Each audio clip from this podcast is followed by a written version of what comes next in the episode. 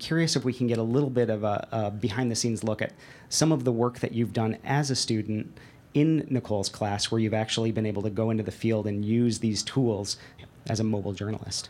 Yeah, actually, the third week of class, um, I sort of got my first experience in being a mobile journalist. So we had our first assignment um, was to submit a story idea for our first news article, and there was a big soccer game, U.S. Mexico game going on in Columbus, and I was like, oh, that'd be a pretty cool thing to cover, sold out game. You know, a lot of people are really excited about it.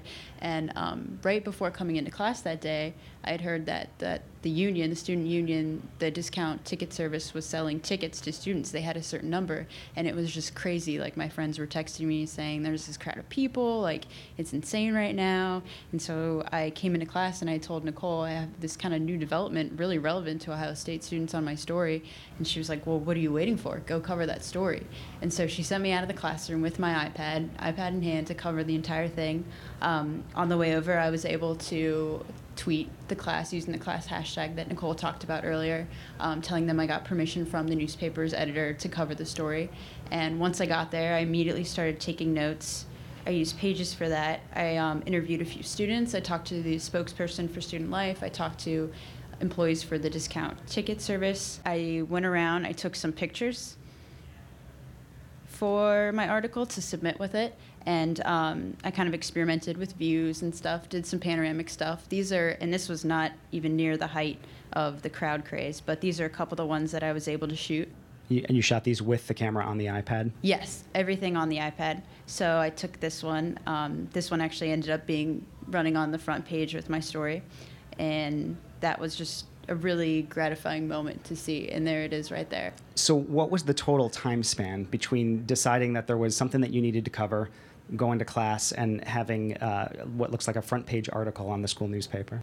It could not have been more than three hours. And were you able to follow along as this was unfolding? Can you talk about what what was going on back in the classroom at that time? We were following her on Twitter. She was sending us questions. Um, she I'd given her my number before she left, so she sent me a few text messages, and um, we were able to correspond about any questions she had regarding interviews or where to shoot the photos. And then she ended up sending me her photo her article through the iPad. I edited the article on my iPad. I sent it back to her. She edited made the changes I asked for. She sent it back to me, and then we were able to send it on to the school newspaper. One of the most amazing things for me, though, is by under normal circumstances, it, by week three, she would have had about 20% of the information that she needed in order to be able to report that story.